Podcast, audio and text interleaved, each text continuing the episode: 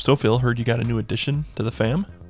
Yeah, man, I've been waiting for months for this. Um, we recently got permission from our landlord to get a puppy, so that's the first thing I did. I ran out and bought me an Australian cattle dog mini. Super so excited. want to go back uh, in time to a conversation we have and uh, your preference for names. Uh, care to talk a little bit more about uh, your preference for canine names?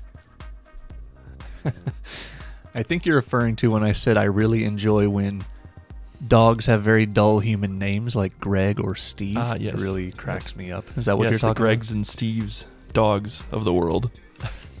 well, what I got to say is, as soon as you told me that news about your dog, one, I was happy for you, but two, I um, I got to know if you're gonna stick to this naming bit. Um, you haven't told me the name yet, and I'm I'm I'm I'm brimming with excitement. I got to know did did you name it a simple, standard first name, or did you go with the traditional Fido? You know, and you know break your commitment to uh, dog naming. So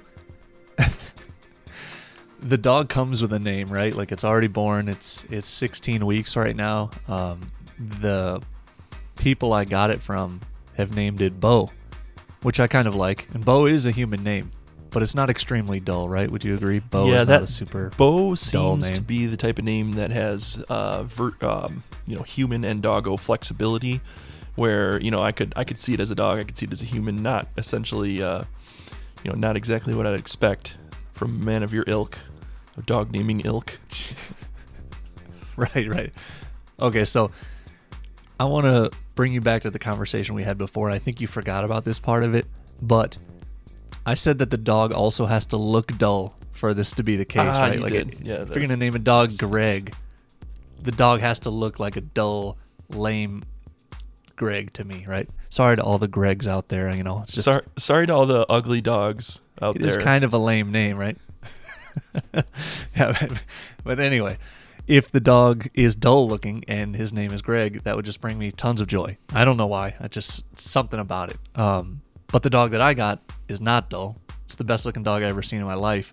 So I don't want to give it a dull human name. I hate to disappoint you. I can confirm it is a uh, good-looking dog. Um, however, speaking of ugly dogs, uh, World Series of